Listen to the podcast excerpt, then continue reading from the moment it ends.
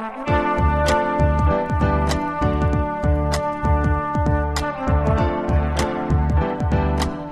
listening to the Co-Main Event Podcast. And now your hosts, Ben Fowlkes and Chad Dundas.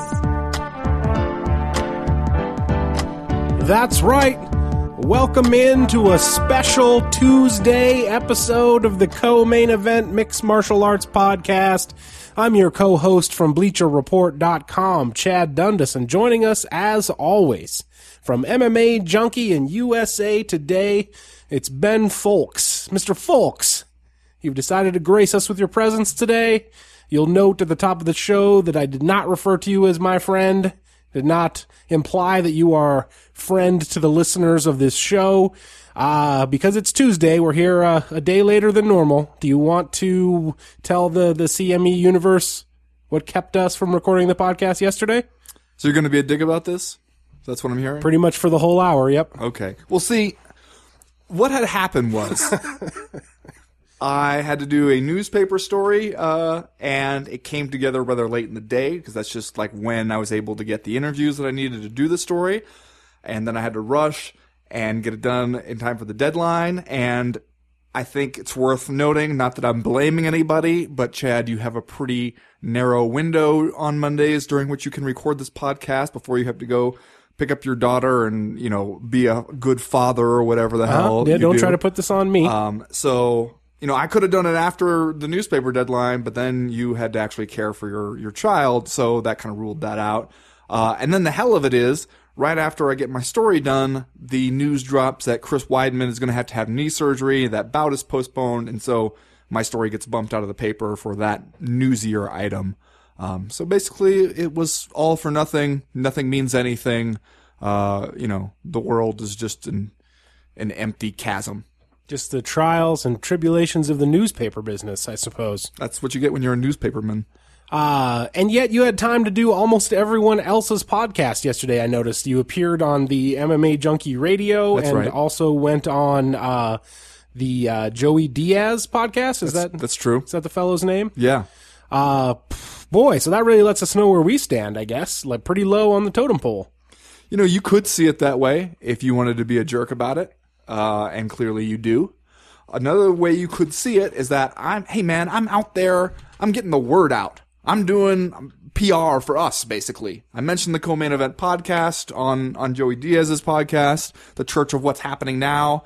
You know, I'm out there, I, I'm, you know, I gotta be the public face for the podcast because let's face it, no one wants to look at your face. And God knows you don't do anything behind the scenes. So if we can get you to do something publicly, that would be a step in the right direction. There you go. That's what I'm saying. You're welcome. Well, we got some stuff in the mail this week, Ben. Our guy uh, Paul Shank up there in uh, uh, Fredericton, New Brunswick, sent us uh, some an awesome box full of coffee crisp candy from north of the border, which Nice. I which I know that you love. I do love that candy. We'll divvy that up uh, after the show, and and Wait, I mean, it's pretty clear that he sent it for me, right? yeah, okay, yeah, you just go ahead and take all of it. That's Okay. in, would be in keeping with the arrangement we've worked out about everything else. I'm glad we're in agreement. Uh, we also got some awesome homebrewed beer from Eric Murphy, who sent us, get this, he named this stuff after the co-main event podcast. Uh, not only a couple bottles of Scarf Choke Ale, but also uh, some Strangle Bar Apfel wine. So uh, some apple wine uh, there with, with uh, I believe like a 9% alcohol Man, content. who- people can, you can make apple wine at home. That's not not only make my mind. not only make it, but have be able to make it so easily and have enough of it that you can just send a couple of it to to us idiots, a couple bottles. and it's got a uh, nice little like homemade label here uh, that says Strangle Bar German Apfelwein. Uh, if you nasty, across the bottom. Yeah, that is pretty sweet. No, See, it's, yeah, we don't it's need to- amazing. who needs to get paid in actual money for doing this? Nobody. I'm glad we don't. Yeah, because we would just use our money to buy German Apfelwein anyway. That's right. So really, it is like we're getting paid. Just cut out the middleman. So thanks to everybody who did that. Uh, three three rounds as usual this week for the co-main event podcast. In round number one, we all witnessed the end of Dan Henderson's MMA career on Sunday night as he slumped his way to a five round decision loss to Mauricio Shogun. Oh shit! What the fuck? Holy shit! And in round number two, I guess this is where we make some kind of rhyme like No hope for Will Chope or Will Chope, what a dope. I don't know. I'm just spitballing over here, just freestyling. We shouldn't have done that. And in round number three, so did y'all watch Bellator on Friday night? We did. We watched the shit out of it. All that plus, are you fucking kidding me? Just saying stuff. And Sir Nigel Longstock is going to come in here for another episode of Master Tweet Theater. But first, right now, like we always do about this time, let's do a little bit of listener mail. Listener mail. The first piece of listener mail, Ben, comes to us from uh, Josiah Renadin, or Josiah Renadine. Nailed it. Uh, and it's late breaking because, as you know, the, the thing about the podcast is we always miss the uh, breaking news. But as you mentioned at the top of the show, one of the good things about this 24 hour delay is that uh, we tricked the MMA gods into releasing the news of Chris Weidman's injury. Uh, and after that happened, we decided we better put out a call for some more listener mail and we got a bunch. So uh, this one is from Josiah. He writes, with Chris Weidman suffering an inj- injury in the middleweight belt on ice until midsummer, can we start calling 2014 the, the UFC's most challenging year? Anthony Pettis, GSP, Anderson Silva, Cain Velasquez, and now Weidman have all been taken out of action for some portion of the year, and we haven't seen Jon Jones step inside the octagon since his battle against the sensational Swede. With the schedule of events only getting busier, what can the UFC do to combat this drought of star power? Discuss, please. Yeah, this does seem like kind of a rough go. It doesn't seem as bad as the injury riddled year that was 2012, I believe. I think that was the one that was really, really bad for injuries, right? Yeah, And that was one but where, in, in kind of a different way. Though. yeah, definitely a different way. Like fights kept getting scrapped over and over again. This one, not as many injuries, it seems, but a lot of key players out of action for a significant chunk of time. Like a lot of champions that we mentioned, dudes having to go in for surgery a lot. Uh, I mean, the good news is Jon Jones, we're going to see him again in April. Um, the bad news is it's not against a guy who anybody was really fired up about. Uh, you know, there's a few Oh, whoa! You're just sitting over there acting like you haven't even seen the UFC 172 pre-fight hype uh, uh, commercials, Yeah. which let us all know that that Glover Teixeira is the biggest threat to Jon Jones's title ever. Yeah, we're just saying stuff there. Just doing a find and replace, pretty much. yeah. Well, you know, hey, who knows? That that that could be end, end up being a better fight than we think it could. But you know, it, there is a good point that uh, with Chris Weidman now gonna go off for surgery. And here's another note. Did you find it interesting that the UFC says? Oh, wait, he has to go have minor knee surgery, so we're pulling him out of this fight and rebooking him for like a month and a half later. How do you know for sure he's going to be ready to go a month and a half after? Yeah, we, we well we saw how well that worked with Anthony Pettis, right? Saying he was going to be back for the uh, wasn't it July Fourth weekend, and they were going to book the Jose Aldo super fight then, and But even now then, all of I a mean- sudden we got to push that, and we're going to do a whole season of the Ultimate Fighter. But that one, even though at least there were doctors at the time being like, "Hey, wait a minute, Anthony Pettis is being very optimistic." That was the one where the doctors were going to pray for him, right? Yes. So, Yeah. you know, not exactly what you want to hear from from a doctor. This is one where they're saying, "Hey, minor knee surgery," and hey, I mean, imagine the most the minorest knee surgery you can. You still don't necessarily know until you get back on the mats after that how soon you're going to be able to go in there and fight. So it does seem like uh, hopeful on the UFC's part to just say, okay, Fourth of July, just so happens we have, you know, a couple big events going on that weekend, and we're gonna go ahead and say right now that he's gonna be ready, so that you can start hyping that up. Uh, but you know, hopefully he is. You don't want to see him uh, out of action for too long. Uh, what I wonder, you know, something like this is gonna draw a lot of conspiracy theories, right? With all the Vitor Belfort stuff and everything that's going on. Uh, you, are you feeling a little conspiracy-ish after this? I still don't understand how they could let Vitor Belfort fight for a UFC title, but uh, I guess we'll save that for the show when after the conspiracies prove true and that fight gets made. Which I assume will be like 15 minutes after we're done recording. the Yeah, right after we publish this thing. I think you're right that uh, 2012 probably had a, a higher number, a sheer higher number of injuries, and that they seemed like they, they happened at the last minute a lot, Right, causing yeah.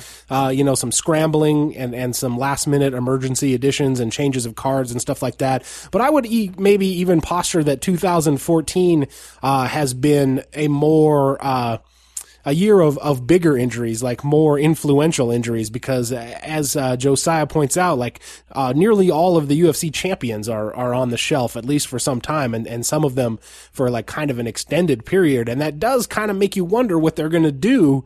Uh, to fill up all these shows that they have coming up. Just because you can't, you know, you can't main event every show with CB Dollaway and and Cezar Ferreira or whatever that dude's name was. Uh, Lord, Lord Clarence Byron Dollaway. no, the other guy. I'm familiar with with Lord Clarence. Well, yeah, and you know, he does point that out that uh, the combination of some key injuries and that we're basically just doing a show every weekend. Hell, maybe we're gonna do two shows a weekend from now on. You know, maybe we're gonna throw in a an afternoon matinee, uh, and a little, you know, maybe a, a one-off prelim uh, sometime in the morning, a little amuse bouche, if you will.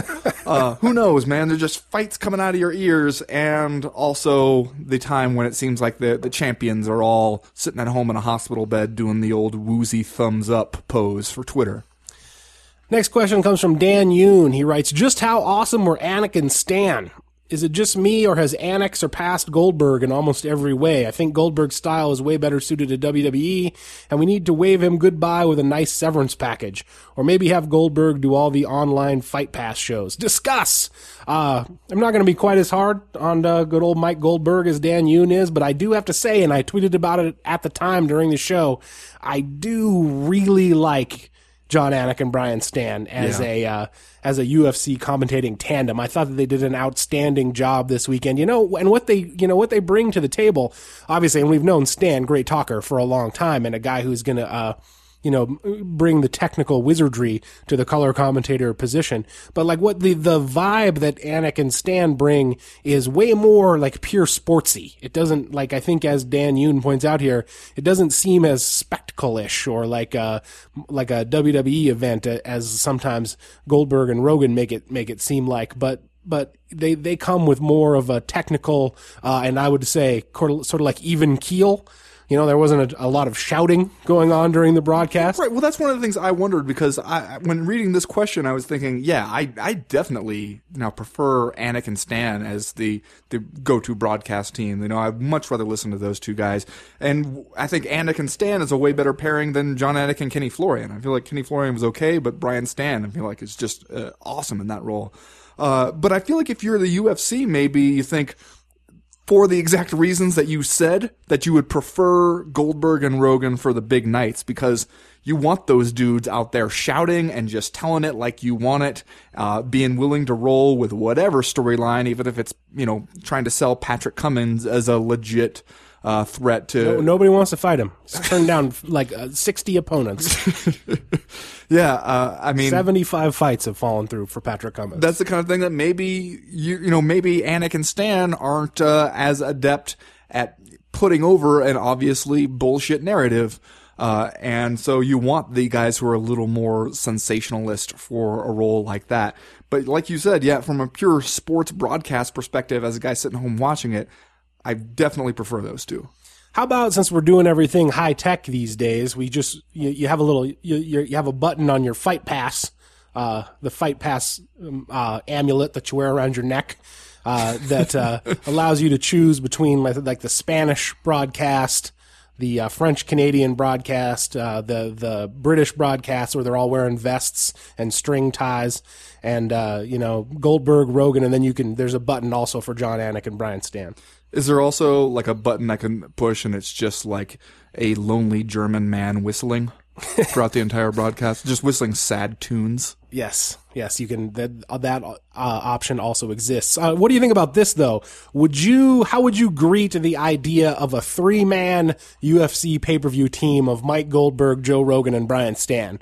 Because I feel like Stann uh, brings something additional to the table, as you know, with his his uh, experience as a professional fighter, and I think like you know his his willingness to kind of play it straight and and give the straight up technical, uh, uh, you know. Uh, play by play of what's going on. I feel like he might fit in well with uh, with uh, uh, Goldberg and Rogan, but although you know a three man team, that you got a lot of voices going on. there. Yeah, you know, but I don't know. I think the three man team can work, and I I do think that. Uh, I, I mean, I still think that I would rather have Anik than Goldberg in that three man team, but I, I do think that it would be helpful sometimes to have a fighter as a third man on that broadcast because I feel like it could help rein in Joe Rogan from some of his uh, worst tendencies. Because I feel like Joe Rogan is good most of the time, uh, and then I think that what people complain about is either that like he gets on some narrative and then like you know that becomes the thing that he wants to project onto whatever he sees, or that he kind of picks a guy in, in a fight and is seeing everything from the perspective of that guy's corner, you know,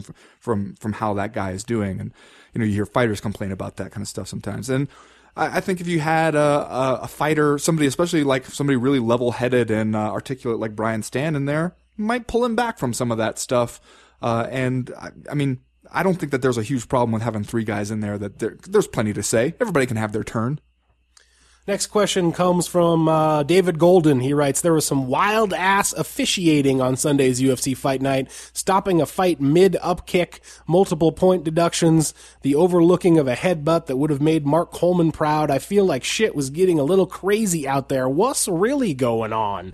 That He was right. This was a. Uh, a very action packed and uh, happening event in terms of uh, just the referee's call uh, of it. And the, you know, the worst one I think was the uh, the, the stoppage in the in the fight. Uh, where, where the uh, the the referee stepped in to call things off just as as the you know the up kick was being thrown that that one didn't seem like there was a uh, a real good argument for the for that being stopped. Although I think the one that that you know during the main card broadcast uh, caught the most attention was Mario Yamasaki with his uh, with his officious taking of points uh, d- during that bout, which I welcome, frankly. And uh, Okay, but uh, the thing with that one is, I, I welcome it too. That hey, if you break the rules, and you know you all know the rules going in, that instead of issuing you a bunch of warnings, we're just going to start taking points. But he did do the thing later where it was like, okay, if you do it again, I'm going to disqualify you. And then he did it again. It was like, okay, seriously, stop doing that. Like the refs, you can understand they don't want to disqualify people. They don't want to be the one deciding the outcome of the fight. But at the same time, you can't issue these like idle threats. Like if it's going to be grab the fence and it's a point, grab the fence and it's a point, grab the fence and it's a disqual- disqualification, then damn it, let that be the way it is. You know, don't like keep changing the rules and, and weakening your own position. yeah, it was a little weird that uh, that he took a couple of points and then kind of stopped punishing uh, Merbek Simonov. Nailed it. Nailed it. Totally nailed it. uh, for later violations of, of the rules. Uh, but I guess maybe that's sort of like you're you're testing, you're pushing mom and dad as far as you can. You know, they'll they'll they'll take a point away from you, but when it comes to actually calling off the fight and disqualifying somebody, uh, maybe a little gun shy from that. Yeah, but they keep telling you you got to get those grades up or you're not going to prom, and then it comes down to it, and they're like, ah, well, you know, there's a, you only get to go to prom once. they already got movie tickets. They want Yeah. you out of the house. That's right. Um, let's see here. Let's do one more real fast. Let's here. do it. Just go for it. We got a question from Doug Dixon. He writes, Lord Clarence Byron Dollaway put a quick beat down on Caesar Ferrara uh, this weekend. The Lord is now 3 and 1 since 2011, with his only loss coming by way of split decision to Dundas's guy Boetsch. That's your guy, Tim. It's Boetsch. high time we start giving Clarence Byron the respect he deserves. Oh, is it high time we start giving Clarence Byron the respect he so richly deserves? Or is this a case of Ferrara looking good getting off the bus and not much else? I feel like Doug Dixon has has really been studying the lingo of the podcast there. Like You know what I really right in my wheelhouse kind of. I, and you pointed out how I love when we start calling a guy something on the on the podcast, and then it bleeds over into the larger MMA consciousness. Like when uh, news broke that Bellator was bringing Phil Baroni in, and I, you know, you pointed out that people were on Twitter saying, "Oh, Bellator signed the poet Philip." Bar-" They were just talking about it like that was his real nickname. I love it. it is his real nickname. It is point. now. All right. Well, what do you think about Clarence Byron Dollaway? He's got, uh, you know, he had back to back losses back in 2011, but then kind of put it back together with a, a win over Jason Miller, uh, a win over Daniel Sarafian, and then had the split decision loss of Tim Boetsch that, uh, that obviously was a close fight, and then comes back against, uh, Caesar Ferrara. Is that how you say that guy's name? I feel like I'm just bungling that dude's name every time. Sure, whatever. You don't know, do you? uh, I feel like this was one where, you know, you don't want to take anything away from because it's a good win for him, but it, we didn't get a chance to see a whole lot from that. It seemed like uh, Ferreira was a little bit wild, backed him up, and his the the thing that led to the knockout was Dollaway just kind of like leaning away from the strikes and leaning into the cage where you don't really have anywhere else to lean, which could be a really bad idea for you if the guy throwing the the punches at your head decides to move his feet a little bit and get closer to you because you don't you know you're backing up when the you're backing up on the train tracks and you don't have anywhere else to go. Uh, but instead, you know, uh, came up short on those punches, and then Dollaway was able to counter and put him out. I mean, hey, that's you can't take that away. That's a good win. All that. I'm just not prepared to look at a 39 second TKO victory of a guy who's kind of wild and leaving himself open and say, you know, Dollaway's headed straight to the top. Wait and see is my take. So too fast and too dominant for you. You would have liked to see him let the other guy hang around for a while. Uh, you know, maybe grind out a couple of rounds, slow it down a little bit. yeah, let's see Get the- another split decision. Get, let's get let's the crowd in a row. booing. Give us a really good chance to look at him. Because you know how that worked out for Shogun Rua. Uh, anyway, uh, I don't know, man. I feel like the, the, the Lord Clarence Byron Dollaway has probably earned a fight against someone in the, you know, low top 10 to top 15 range in the middleweight division. I wouldn't. Uh, he's already got the fight against Tim Boetsch. I wouldn't argue with seeing him fight somebody like uh, Frankie Cars uh, or Costas Philippou. Although you know, I believe we. I think we all know how Frankie Cars fight is going to go. Uh, that's one where you would get Actually- a great look at both guys, Ben that- Fowlkes. You wouldn't have to talk about that one ending too quick. Actually, I I think that's a good one. Frankie Cars. Let's do that. There you go. UFC matches made right here on the Co-Main Event Podcast. Breaking news. Yeah. Well, that's going to do it for listener mail this week. If you have a question, comment, concern that you want to air to the co-main event podcast in future weeks, you know how to get a hold of us. You can go to the website, co-mainevent.com and click the link in the top right-hand corner of the screen that says email the podcast. That'll get you in touch with us. As for right now, though, we're going to go ahead and get started with round number one.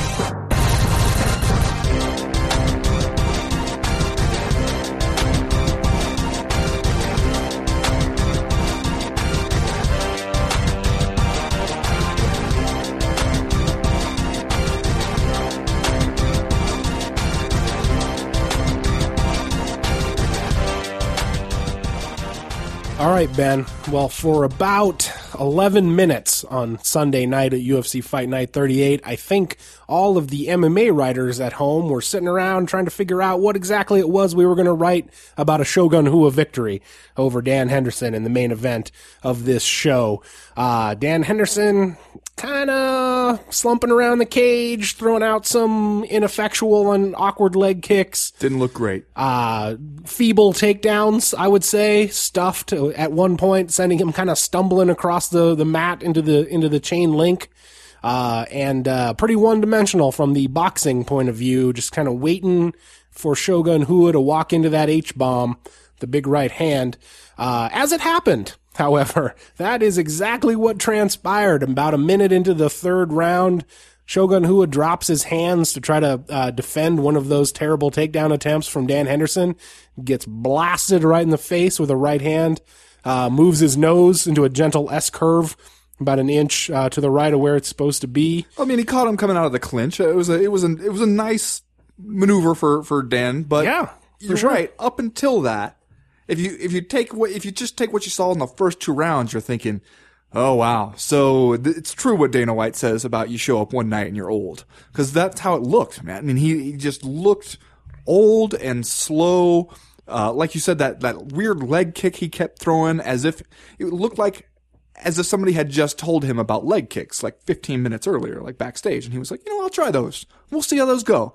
And you're, you know, you you're you're looking at it. Well, Shogun looked sharp, man. Shogun was hitting him whenever he wanted to, and it seemed like, well, here's where we we see something bad happening to, to Dan. In the first round, looked like he was done. Looked like when he was just lost and grabbing onto the fence clearly to try and keep from uh, falling down and looks like he's absolutely out of it and then just decides to get back up and somehow stays in the fight. I mean, it's one of those things where on one hand you want to be like this does not bode well for your future, especially since a guy like Dan Henderson is absolutely adamant that he's going to continue fighting Right. uh, until Challenge he's 60. the Oto Machida today Yeah. on the Twitter machine.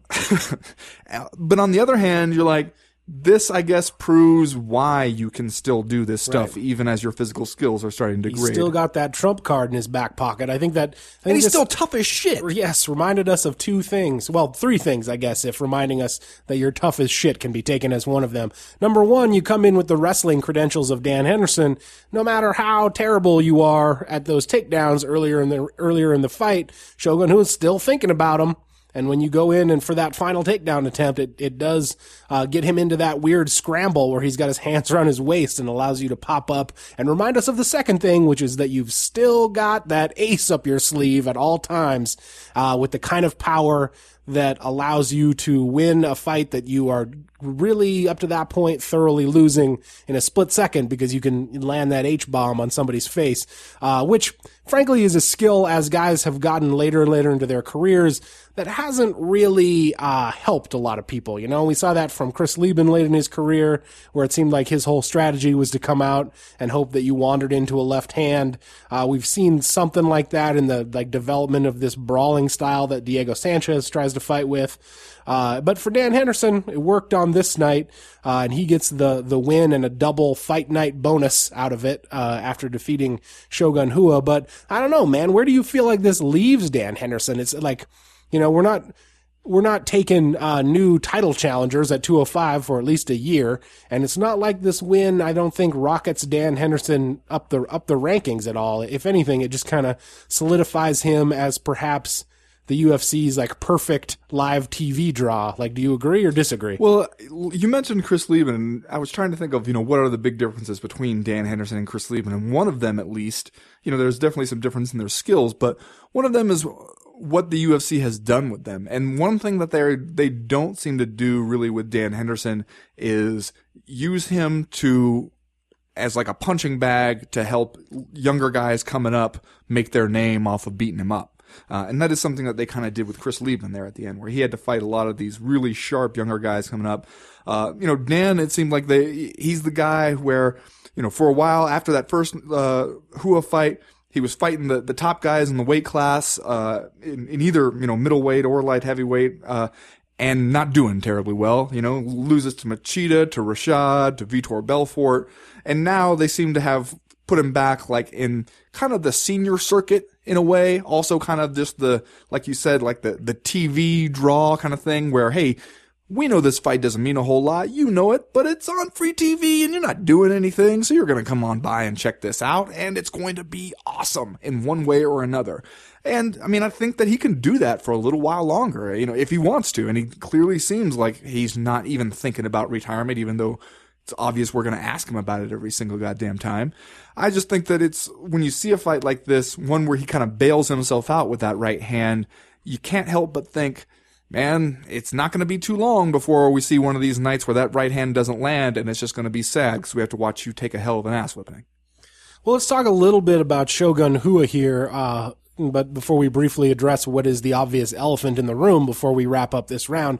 But to me, this performance from Shogun Rua is kind of another sad reminder of like the cruel and fickle nature of this sport sometimes, uh, to the extent that it almost feels like some of it is just completely out of your hands as a fighter. Like you can train as hard as you want and dedicate as much as your of your adult life to mixed martial arts as you possibly can, and yet you're always at the mercy of the third man in the octagon in a way, the the referee, uh, and I guess by extension the judges, uh, about whether or not he's going to choose in a in a split second in the heat of battle to step in and call this fight off. Because in that first round, there you had a uh, an exchange in the final minute where uh, Shogun Rua got dropped with a hook and then got pushed up against the the fence, and and Henderson tried to engage him in kind of a wild brawl, which is also Shogun Rua's world, as we were reminded in short order when you know he drops Dan Henderson with two punches and then jumps on top of him, hits him with two more lefts, and for a split second there,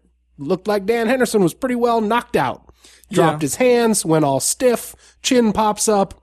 Shogun Rua hits him again, probably wakes him up. And uh, then uh, Herb Dean darts in there like he's about to stop it, but eventually he elects not to, and Dan Henderson gets back to his feet.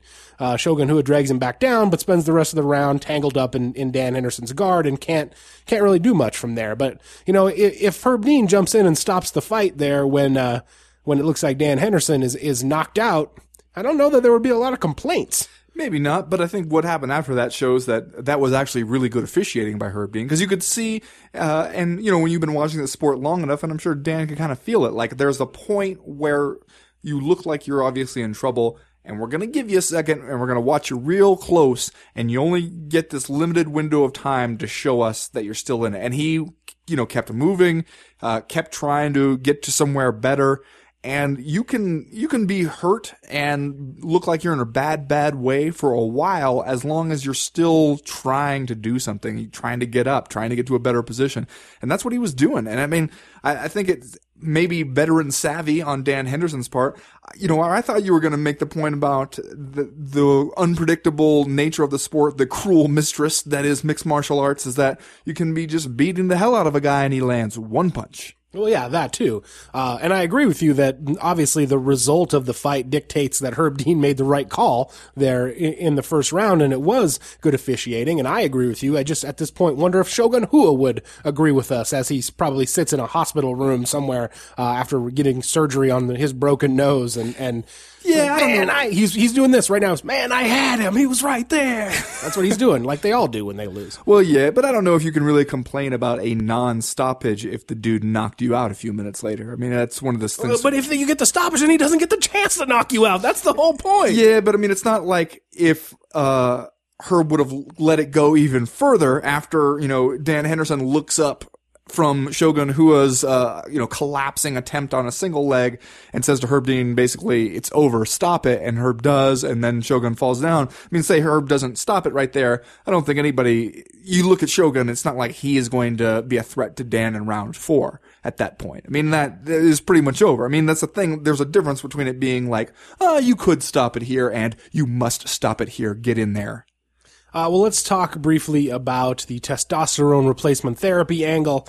Obviously, this was the last fight we're led to believe in the UFC where, where guys will be allowed to use TRT legally. Dan Henderson got a stay of execution because the the kind of unexpected way that the Nevada State Athletic Commission banned TRT just about a month before this event, and Henderson had already applied for and received a, a, a TUE, so he was allowed to use it for the last time in this fight, obviously, and then goes out and gets this impressive knockout, which we would all be discrediting left and right if it was Vitor Belfort that did that. Uh, but Dan Henderson has always been a guy uh, for a lot of different reasons who's gotten a little more rope from the MMA media than than some of the other guys who have been on TRT. But now he faces this process of having to get off the stuff at 43 years old. How much do you feel like that is going to impact his future and what he's able to do uh, at light heavyweight? I have no idea. I mean, we saw him uh, ostensibly off it right when he fought Rashad Evans, and it didn't. You know, he didn't look awesome in that fight, but then he didn't look awesome in this one either, right up until he, he landed the big punch that won it. I wonder if this is going to be one of those things where we're going to change our minds about it depending on what happens next. Like say like, you know, he loses four straight, which when you look at the way he looked for much of that Shogun Rua fight, depending on who they match him up against coming out of this, not out of the realm of, of possibility. You know, Yeah, he's, no he's starting to show his age a little bit. Uh, but I wonder if it's going to be one of those things where then people will look back on it and say, see, it was just a TRT all along. Cause you know that we would do that to Vitor Belfort. If Vitor Belfort had to go in there without TRT, fight for the title, if he got beat up by Chris Weidman and then, you know, beat up by somebody else, everybody would jump on it immediately and say, aha, you were all TRT and nothing else. We, we knew it all along. I wonder if we'll do that same thing to Dan Henderson. Uh, like you said, he seems to get a little more rope, so I suspect that even if we do do it, we won't do it quite as harshly, or at least we won't enjoy it as much as we would do it to Vitor Belfort. Right, and it frankly has seemed unfair a little bit uh, the way that that we a lot of us uh, have played favorites, including myself, really with with Dan Henderson. Um, you know, and and that, like I said, that that has happened for uh, a lot of different reasons. Uh, but I think one of the Never uh, tested positive for steroids. is that of there those that is reasons. one of the big reasons. Uh, and uh, I think one of the uh, sort of like hidden positives in the in the banning of TRT maybe now is that we can stop sort of playing favorites like this, where uh, you know we're willing to watch Chael Sonnen because of the show, and we're willing to to give Dan Henderson a little bit more benefit of the doubt because he seems honest about it and hasn't tested positive for anything, and yet we'll just rake Vitor Belfort over the coals because he shows up for a Jon Jones fight uh, looking like he's carved out of granite at 215 pounds or whatever. Um, but Uh, anyway, that's probably going to do it for round number one. Sir Nigel Longstock is here. We're going to get involved in a game of Master Tweet Theater. That starts right now.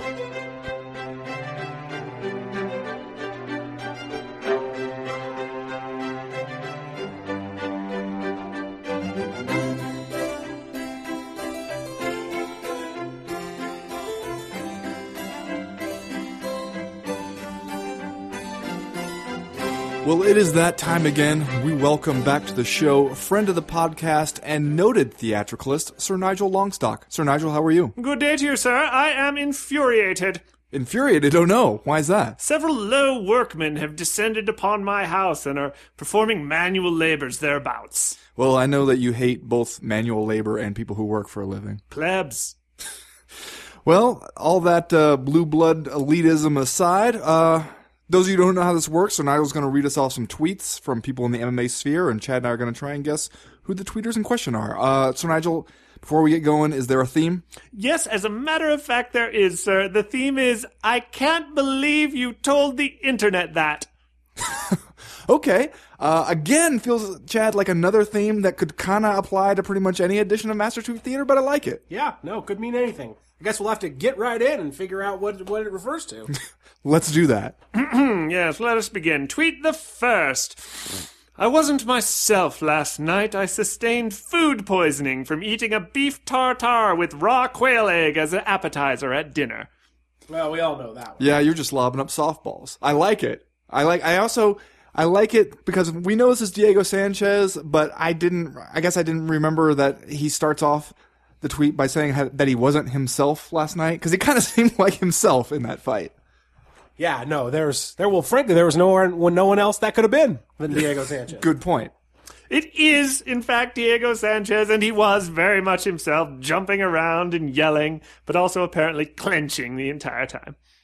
And also, it, in a weird way, it kind of seems like a very Diego Sanchez thing to do to order steak tartare right before a fight. Yes, also, uh, non standard spelling of tartar here. It may shock you. Oh, that's what you want to pick on him for? I can't believe it. Come on, Diego Sanchez, read a book. Mm. Tweet the second. Uh, this tweet has a name in it, but I'm going to leave the name out because it might give you a clue. yeah, no, you don't want to make these easy.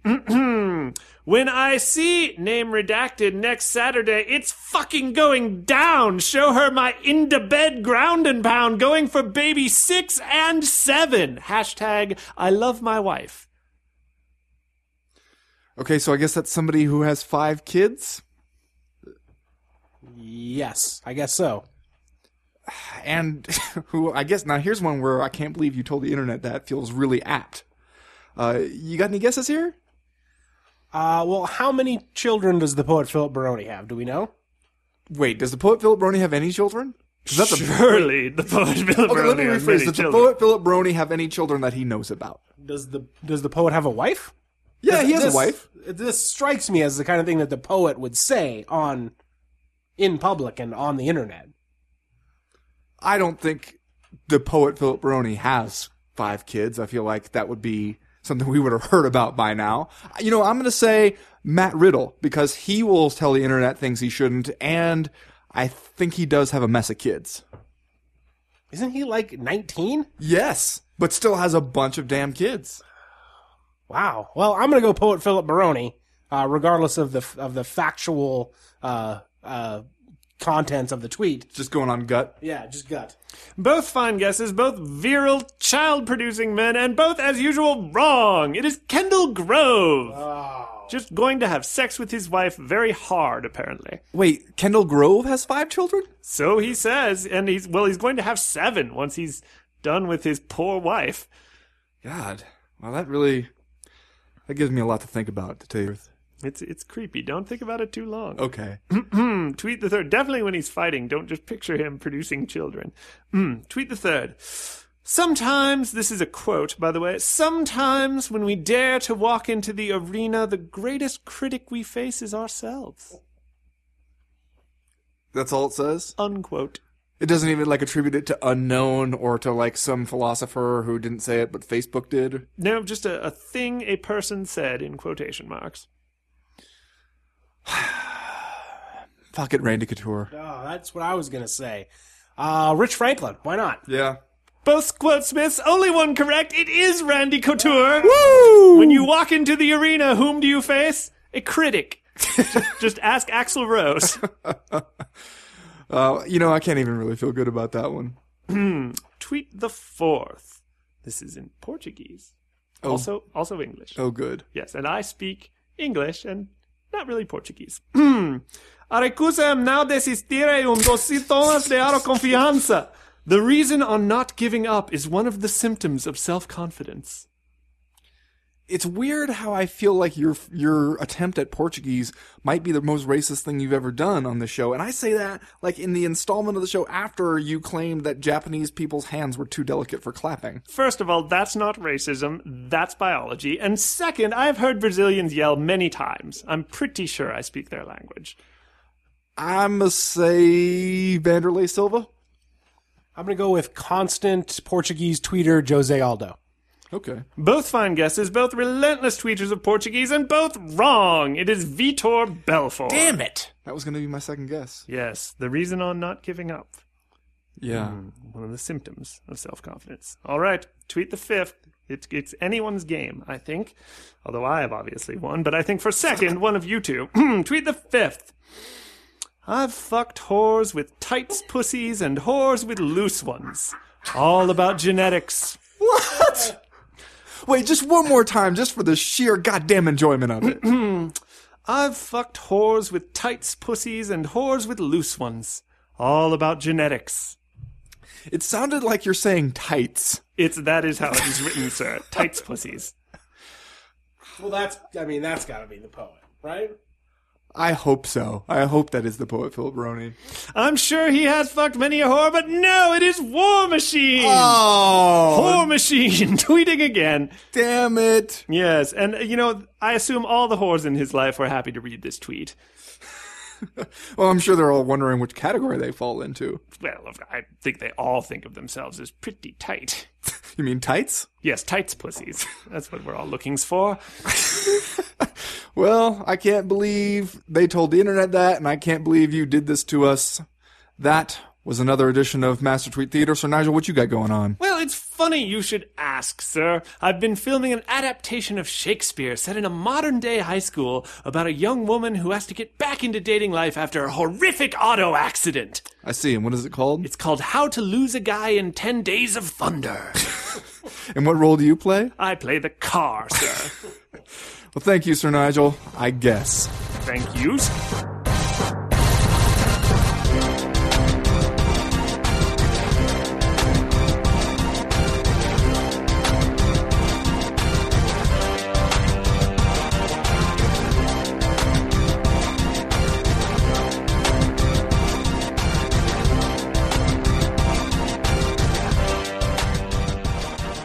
Chad, Will Chope was supposed to fight Diego Brandao in a featherweight bout at this most recent UFC fight night, but that didn't end up happening. Uh, Bleacher Report, your employers, That's right. uh, Jeremy Botter over there published a report uh, that Will Chope had been kicked out of the Air Force after repeatedly assaulting his now ex-wife uh, back in 2009. It Seemed like the UFC didn't really know about this, uh, and as soon as the, the news came out, it announced that that bout was scratched. Will Chope was no longer on the roster. Paid off uh, Diego Brandao and Will Chope actually. Please give him his show money. Uh, and uh, that was that for Will Chope.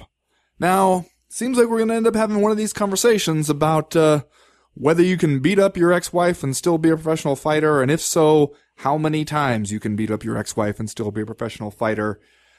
First of all, I guess we should talk about uh, right moves, UFC, scratching that bout immediately upon hearing about this. Yeah, and the, obviously the details of the situation are pretty ugly, and it's impossible to feel any sympathy whatsoever uh, for a guy like Will Chope. Uh, and except that you're right in mentioning that the UFC does seem to have sort of like an uneven uh, policy, if you could call it that, about how it handles situations like this. And I think in this case, it absolutely made the right choice to cut ties with Will Chope uh, cancel the fight with Diego Brandao, pay Diego Brandao the money that was promised to him because obviously it's a huge bummer for that guy uh, to have done all that training and and and not get to uh, fight. So at least he still gets to have a payday. Um, but also, uh, you know, the UFC has guys under contract now. I, have seen a lot of comments about Abel Trujillo flying around, you know, guys that have crossed themselves up with the law and maybe, uh, been involved in assaults or, or uh, domestic disturbances. And those guys are still with the company. So Right. this is a situation where you have to wonder, uh, Will Chope, just a 23 year old guy and a, uh, kind of an unsung featherweight who had only had one previous fight in the UFC, a loss to Max Holloway. Would have this, would this have been different? Uh, you know, if we learned something uh, heretofore unknown about the, the previous life of a much higher profile fighter. Yeah, you definitely, you better believe it would have been different. Also, you know, you know what would have been a better move for the UFC than uh, scratching the spout is doing your research on a guy, doing a background check on him, and finding this stuff out for yourself beforehand. Uh, and then, you know, you, you can make your own decision on it, but you don't get caught unaware by, you know, Jeremy Botter putting your business in the streets. That that seems like a, like it, from what we know of the UFC, it seems like when they get caught in that kind of situation, the reaction is a lot more severe. Uh, and you know when they when they don't know and have to come out really suddenly and make a decision, their decision, especially if a guy lower, like you say, lower down the roster, not necessarily a, a big star, uh, the solution is just cut all ties immediately and denounce him. Right. And if you're Will Chope, maybe you should have told him, right, before you signed the contract, uh, just to do a little bit of full disclosure there. It might have been, uh, a good idea for you. It might have ended up paying dividends down the road. It might not have, but at the same time, best not to make it look like you tried to, uh, purposefully keep it from your employer when it, when it comes out in the press. I, you know, I believe in the original story there was, uh, an exchange that said that, uh, they that they had asked like that maybe they had done some kind of background check and that uh, they had checked out Will Chope's civilian life, but had not asked him about his military record, which kind of made it sound like eh, kind of a don't ask, don't tell situation. Like if they're not going to ask me why I got kicked out of the military, I guess I'm not going to tell them, which Yeah. seems like probably not the best move. I have a feeling they're going to start asking. Yeah, well, yeah, now they are for sure, of well, course. and uh, we're going to end up, I'm sure, talking about this a little bit more because one thing, in you read uh, Jeremy Botter's report on it, and it doesn't sound like uh, this isn't a thing of like my wife and I got into an argument one night, and uh, you know I lost my temper, and it was the worst mistake I ever made. It was like assaulted her, and like you know in July 2009, I'm reading from the report here. Chope was given non-judicial punishment by his unit commander after repeatedly assaulting his wife upon learning of her infidelity. On October 12, 2009, Chope again assaulted his wife and was told the next day not to contact her by his master sergeant. Uh, unless he had permission from a supervisor. And on November 12th, 2009, was given permission to speak with her, uh, in order to settle financial issues and then ended up assaulting her again. I mean, that's, that's some repeated behavior right there that, that, you know, shows a pattern. And the thing is now though, people are going to say, well, you know, it was four years ago, uh, and people can change, all that kind of stuff. Uh, to which, you know, on one hand, I feel, I, I get that argument. Like you, if you make a mistake and whatever, you get punished for it, you, you deal with it. At a certain point, like we have to stop punishing you. However, at the same time, I don't necessarily know that that means that you get to become a pro fighter. Like I don't think that like let's say like he doesn't get to become a pro fighter at all. Say like this thing makes him tainted goods, Bellator doesn't want him, you know, Legacy doesn't want him, none of those people want him. I don't know if that is a terrible violation of the man's ability to pick up and move on with his life because there's a lot of other things you can do. I mean, it seems like becoming a professional fighter after you have a history of domestic violence is like the one thing maybe that you can't do. Uh, well, or president. Probably can't be president after that. Yeah. no, I think that's a solid point. I, I mean, I think, uh, you also make a, a decent point about the idea that we can't punish guys forever.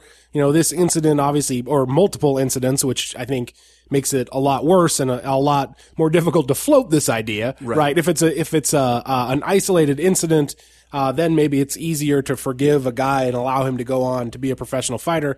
On the other hand, if you're Will Chope, uh, you first of all suffer from the unfortunate nickname of Will the Kill, which seems like a bad way to Oh. go considering your past.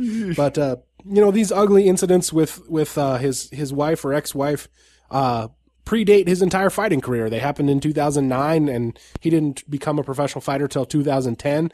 Yeah, but remember Dan McGuan, the guy uh, who the who killed somebody in a street fight, you know, and was convicted of manslaughter, did a couple of years in jail, and then was going to fight for Bellator, and uh, then basically got run out of the sport. Same thing there. His his conviction predated his fighting thing, but then when everybody found out about it, his past, it was like, you know, get this guy out of here. Right, and uh, the the point I was going to make was if you're Will Chope and you feel like maybe you've already paid for this and already been punished, I guess that's just even more reason why when you get your your first crack at the big show with the UFC, you might want to tell them upon signing or you know have your representatives tell them, hey, you know, I, I made this horrible mistake four, four or five years ago when I was in my late teens. I, you know, I had a couple of ugly incidents with my ex-wife. I got, uh, discharged from the military. Uh, and because at that point, you, if you're, if you try to kind of be honest about it, who knows? Maybe you then end up as one of those guys that the UFC is just going to defend till the end and not listen to any kind of argument against you because well, that kind of thing can happen with, with the UFC, which appears to uh, operate without very much policy in terms of like how it makes its personnel decisions. It can, or like you've pointed out, I believe in the past that uh, the way the UFC seems to have completely embraced Mike Tyson, loves having Mike Tyson Right, around, exactly. Uh, love having that guy. He gets front row tickets whenever he wants, and everybody's you know glad to see him, uh, and uh, just gonna completely forget about the the ugly, violent uh, incidents and violence against women in his past. You know, I think that uh, it's one of those things where you want like I'm glad to see the UFC when this stuff does come up take a, a, a stance and you just though don't want to think like okay you can do it when it's convenient because hey who cares if Will Chope fights tonight? Nobody knows who Will Chope is anyway.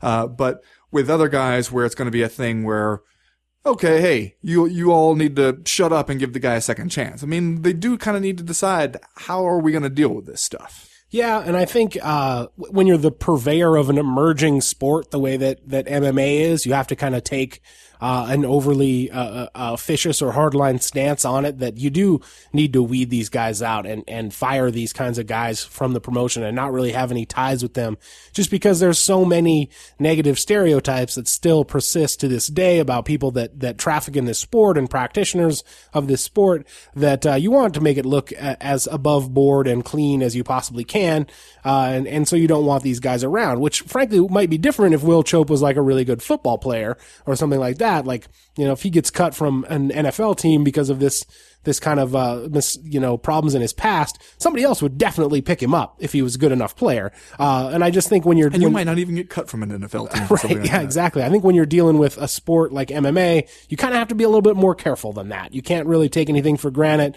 and you can't really, uh, uh, have too many situations where it appears that you're being sympathetic to a guy like this. Yeah, and I mean, I think that this is one where uh, you want the UFC to not only have that that viewpoint as like the steward of an emerging sport, but also because the UFC has a sizable female fan base, as Dana White loves to brag when it suits him. Uh, how are you going to maintain this uh, female fan base if you're also having guys in there who have like a record of repeated uh, instances of violence against women? I mean, if I were a female fan, that's about the point when I would feel sick to my stomach and not want to watch this stuff anymore. All right, well, let's do Are You Fucking Kidding Me? And then we will move on to round number three. Ben, I think, yeah, after last week when we, uh, we made history with our Are You Fucking Kidding Me that, that both concerned a single fight, uh, this week we're to kind of do it again. We, we both came with sort of, uh, similar ideas this week. Why don't you get us started? What's your Are You Fucking Kidding Me for this week? Well, it's worth noting that this time we didn't coordinate it. We both showed up and we both had kind of the same, at least the idea about the same topic for Are You Fucking Kidding Me? And that is the uh, article from the Financial Times uh, lunch uh, with Dana White, uh, which, if you haven't read it, I highly recommend it. It's pretty fascinating, I think. Uh, and there are a lot of Are You Fucking Kidding Me's peppered throughout this this article. You could do a top 10 list of the best moments of this story. Yeah. But we have just chosen two. I'm gonna say for my "Are you fucking kidding me?" Uh, the the part where Dana White is asked uh, if he and the Fertitta brothers might ever one day sell, uh, and he says maybe. Um, but then when he talks about how much they love working together, uh, and the secret he says to to how much they they all enjoy working on the UFC is quote no ego. People don't believe that about me, but I'm completely ego free, which I just have to issue kind of a mirthful, uh, are you fucking kidding me? Not even an indignant or like outraged one. It's just amusing. That is amusing as an are you fucking kidding me? Um, also he goes on to claim that, man, it's the, it's the journalists who have the real egos and stuff in this sport. Um, but his, his, uh, proof that he has no ego, one time he was supposed to write a book about himself, sat down to try to do it, and then didn't want to do it. That proves it. No ego. You fucking kidding me? That is mirthful. Are you fucking kidding me? Uh, my on. Are You Fucking Kidding Me? Also mirthful from this article and maybe even a little admiring. And that is that Dana White uh, shows up to have lunch with the Financial Times at this uh, fancy ass restaurant in London. Uh, first of all, brings his own drink with him, Classy. which normally I don't think you're allowed to do. Classy as hell. Second of all, orders what he calls his usual, which I think was a ribeye steak.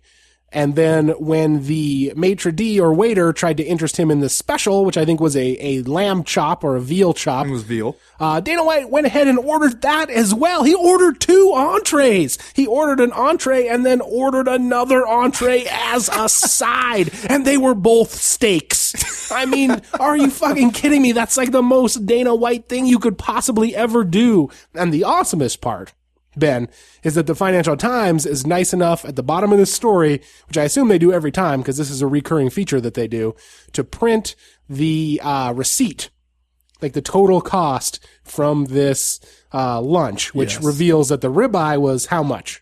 Uh, the the Scottish ribeye steak was uh 41 pounds. So about Whatever. seventy five dollars. Uh, and then Like you know, you, you suddenly you're a, you're a currency converter. I'm doing this in my head, man. And then how much was the other thing, the, the chop? veal chop was uh 40.90. Wow. So like seventy dollars. You order seventy five dollar entree and then order a seventy dollar entree as your side. Both of them steaks. Are you fucking kidding me? Fucking kidding me? Also, uh, tells her at the very end uh, that it was an absolute pleasure, sweetheart. I am. I hope that you you move remove the big ass cigar from your mouth when you call a, a, a female reporter sweetheart. Well, that is going to do it for round number two. We will be right back with round number three.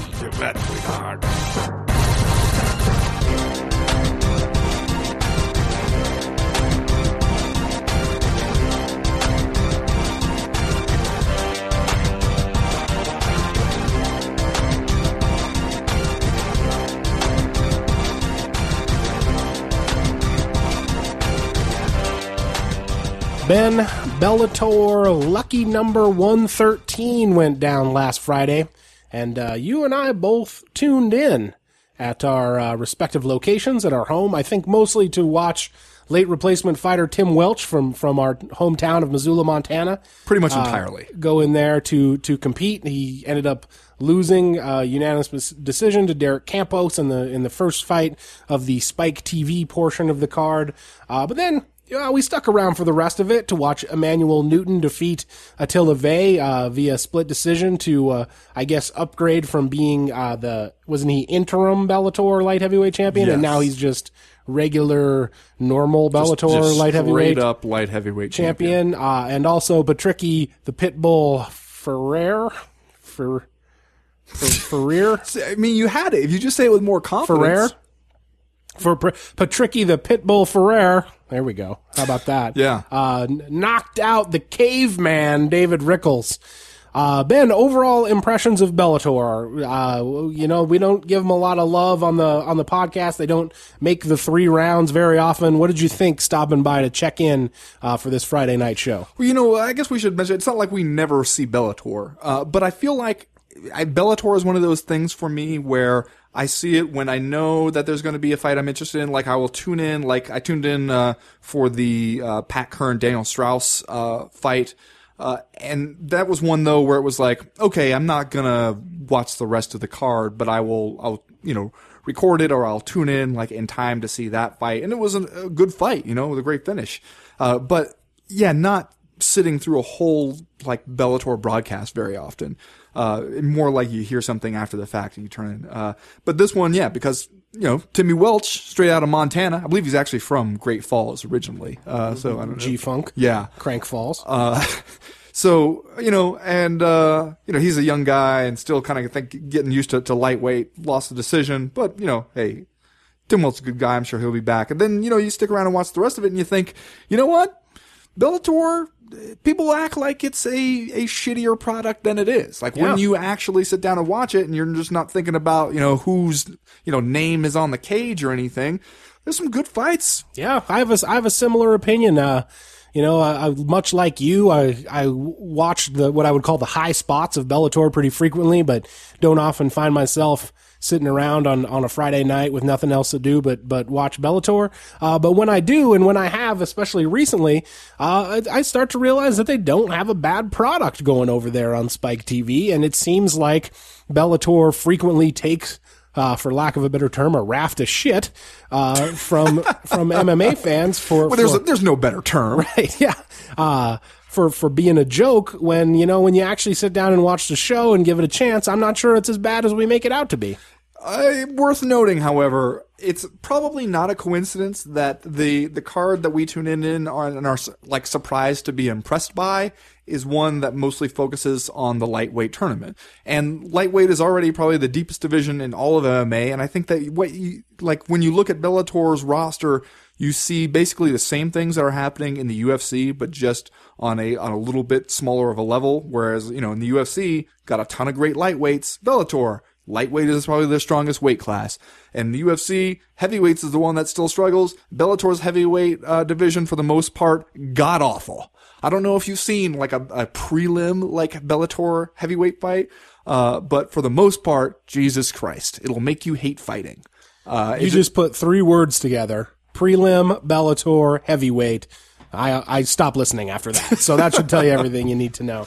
Well, then you know the the the light heavyweight bout, uh, the the title bout between uh, Emmanuel Newton and Attila Végh. Let's talk about that for a minute. Here's one of those fights where uh, I was kind of stunned by the corner work, especially in Attila Végh's corner, where they they are telling him like after round three, they're like, "You got it, man. You're up three rounds and nothing." And they, you can see like he's just believing it, and it's like his whole problem in that fight was not being aggressive enough, was kind of like trying to win a title fight going backwards, which is really hard to do in MMA. And that problem is only exacerbated when you're doing it and your corner is telling you that you're pitching a goddamn shutout. Right. And I think both corners told their guys they were up. I believe they went to the uh, Emmanuel Newton corner after the second round and they told him that he had won the first two. And then they went to the uh, Attila Végh corner after the third round and they told him that he'd won the first three. At which point everyone sitting at home was like, oh, great, everybody's winning. I'm glad we figured out, finally figured out a way where there could be no losers. There's no losers here uh, tonight. In, in mixed martial arts. Well, you know what Attila Végh needed after that third round? He needed Mark Lehman to tell him to get his Attila vision on. Yeah. Uh, and get out there and clean up those last two rounds just to make sure. Or maybe Joe Warren, and tell him to go out there and put your hands on him. Yeah, yeah. Uh, yeah, the, you know what? After, just as a fan sitting at home watching and when I had had a reasonably good time watching the Bellator broadcast, I was really hoping that the Emmanuel Newton Attila Végh fight would be better. Uh, because, you know, here it is for the light heavyweight championship, uh, coming in. Yeah, I probably would have been able to tell you the name of the Bellator light heavyweight champion, but wouldn't have been able to tell you uh, much much more. Uh, and so I kind of had this feeling where I was like, "Come on, guys, get grab the brass ring. Like, give- Yeah. give, me something to to take to the next event, to to hold on to, a reason to uh, to care." And uh, didn't really get that out of the main event, unfortunately. Just a a, a lot of kind of hunt and peck striking style. Well, I don't know how much you can blame Emmanuel Newton for that. He seemed to be really trying his best to go out there and put the pressure on and, uh, you know, in his way, grabbing the brass ring. And he's a dude who, like, if you actually look at him, you know, and, and look at his record, I don't know how, like, he must feel like he has grabbed the brass ring, right? Cause he, you know, he, he lost a, a decision, a split decision to Attila Végh earlier in his career, then knocks out Mo Lawal, you know, probably, uh, who was at the time before they, they signed Rampage, definitely the biggest light heavyweight, uh, most famous light heavyweight that Bellator had, knocks that dude out with a spinning back fist that gets shown all over the place. That was one of the one of the knockouts of the year last year, by the way. Kind of overlooked Yeah. by a lot of the you know overshadowed by a lot of the UFC knockouts and some of the uh, better knockouts. But treat yourself Go back and watch it. Go back and watch him turn off the robot that is Yes. uh, that was King Mo in that fight with the spinning back fist. Well, Glorious. And then and then beats him uh, in a kind of lackluster affair, but but definitely beats him. I think and, and wins a decision uh, in the rematch. Then claims the you know undisputed Bellator title with this victory over Attila Végh, which I t- thought he totally won. You know, I thought I was surprised that it was even a split decision. Uh, he's got to feel like like he's doing everything he needs to do, right? And but if you're Bellator, I also got to imagine, you know, you're watching. Uh, you're watching Emmanuel Newton fight. You're watching him giving, you know, kind of a milk toast interview afterwards, and then do that dance, which I still, I don't, I just when I see him do it, I feel like we should get a doctor in there or something. kind of a, it's kind of a mosh pit thing. Yeah, I like think it's like trying to live up to his hardcore kid nickname. I think or he's what's having a going on. seizure. Uh, and you know, I gotta imagine Bellator is, is looking at that and thinking, all right, well, either Mo Lawal or Rampage Jackson, I don't care. Just somebody, somebody get in there who we can really sell and who people already know and want to see. Well, and I do think that a Quentin Jackson Emmanuel Newton fight would be kind of fun. Could be kind of fun to watch. Uh, Would they do that at cruiserweight or yeah, probably We'd do that at a 111 or 211 pound catch weight. Maybe. kind of a, kind of a come as you are kind of deal? Yeah. All right. Well, hey, we've only got a couple minutes left, but let's let's address this this issue quickly. Uh, you know, Bellator 113, the one we both watched, pulls an average 507,000 viewers. Uh, Friday night time slot on Spike TV. Uh, the week before that, though, they'd shot up to 180 or eight 880,000 uh, uh, average viewers for for Bellator 110. Um, the UFC obviously had kind of a weirdo uh, Sunday night time slot over on FS1 and ended up doing something like 900,000. So uh, still outdistancing Bellator uh, in the ratings by kind of a sizable chunk. However, like, did you come away from watching this show that uh, feeling like the the the at least the competition gap in uh, uh, you know concerning what you see in the cage is narrowing a little bit because I did, but in kind of a weird way. So I just kind of wanted to hear what you thought. I feel like the competition gap is narrowing, but I still feel like the problem is the perception gap. Right? Yeah, that's definitely the problem. and it all well it also like i you know the ufc has the better roster from top to bottom so they have that too but i, I think that bellator's big problem is a convincing fans like hey we're you know we're just as worthy of your time just because it's not the brand name that you know. It's not like you know you're being dragged to Payless shoes and your mom is getting you the air smordens uh, because you can't afford the real deal. There's no shame in this. Uh, but b i also feel like Bellator is going to kind of be uh, collateral damage from the UFC's saturation of the MMA marketplace. Like we talk about how many events the UFC is doing and just inundating us with, with uh, MMA events. And I think that Bellator is going to have a hard time being like, "Well, hey, we're on basically every Right. Friday night. Come on, Right. and spare some time for us too." And MMA fans are like, "Enough! I, I got plenty. I got all the MMA It's like the market is flooded. You just don't. You literally don't have the time or inclination to try to be a huge Bellator fan. I'm all because there's up. just too much UFC. But in a weird way, that's the thing that I was going to say is that I feel like there's a, a different side to that coin, though, and that's that uh, with the UFC doing you know 46 events this this year or whatever it is that they're going to do, and they've kind of ballooned the roster up to have close to 500 guys. If you look at uh, your average Friday night Bellator card and your average, say, Saturday night Fox Sports 1 card or your average Saturday day Fight Pass card, uh, I'm not sure there's a ton of difference there, except, you know, when you get towards the top of the card, you'll drop a Dan Henderson Shogun Rua on top of it. But take, you know, this Sunday night uh, UFC show that we just saw compared to the to the Friday night Bellator card, I'm not sure there's a whole lot of difference there. well, you're talking about the the undercard.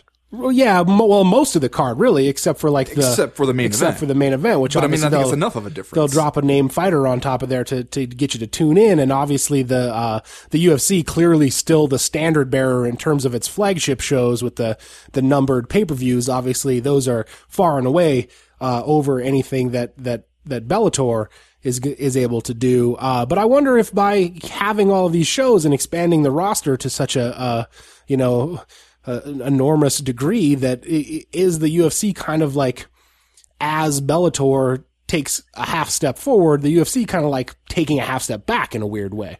You know, that's an interesting angle that I hadn't thought of. I, I think you can make that argument for like events like the one we just saw in Brazil, where okay, we got we go to that market, so we fill it with a bunch of Brazilian guys you haven't really heard of, and a bunch of you know mid level guys. But then the ability to drop a Dan Henderson, Sure, Shogun, Rua at the top, uh, you know, that's something that the UFC can keep doing uh, pretty regularly on those cable TV fight cards, and it's something that that Bellator is still pretty far away from. Well, that uh, that's going to do it for round number three. Let's do just saying stuff, and then we'll get out of here for this week. Uh, ben, this week, man, I don't know if you know this or not, but I'm just saying, if the circumstances were right and the financials worked out, I would consider making a return to professional fighting. What? Now, obviously, I'm talking about Gina Carano, who went out and, and told the MMA media this week that, you know, under the correct circumstances and for the right price, she would be open to a return to fighting. Well, no shit. under the right circumstances and for the right price, just about any of us would do almost anything. I mean, if you're going to give me $10 million and allow me to fight a baby, I would become a professional fighter under the right circumstances for the right price. Just saying. What are you talking about, Gina Carano? This just in: Chad Dundas would like to beat up a baby. Mm, probably no coincidence. I have a baby of my own. So, Well, Chad, this week I'm just saying, I don't know if you noticed it on the prelim card on, on Fox Sports 1 on Sunday night, but a, a Dutch light heavyweight fought for the UFC by the name of Hans Stringer. okay. Now, all right. I don't know how things work over there in, in the magical land of the Netherlands, but uh, to me, I feel like you name a child Hans Stringer and he doesn't become an international criminal, you got to feel let down. I'm just, I'm just saying. A little bit. A professional fighter may be like uh, third or fourth on the list for what if your hopes Oh, are with yeah. from a child named I mean, Hans it goes Stringer. it goes like international criminal mastermind, uh, art thief, uh, number two, uh, number three, uh, celebrated yachtsman, uh, and then number four, professional fighter Hans Stringer. Just saying. Just saying. Well, that's going to do it for the co-main event podcast this week. We'll be back next week to fill you in on all the week's happenings in mixed martial arts news. As for right now, though, we are done. We are through. We are out. What I want to know is, how do you look at a beautiful newborn baby and think, God, he looks like a Hans? You know what I mean? Just like, like holding your son in your arms for the first time and being like, I think we're going Like, how does that happen? I just don't know. You don't. You know what I'm, I'm wondering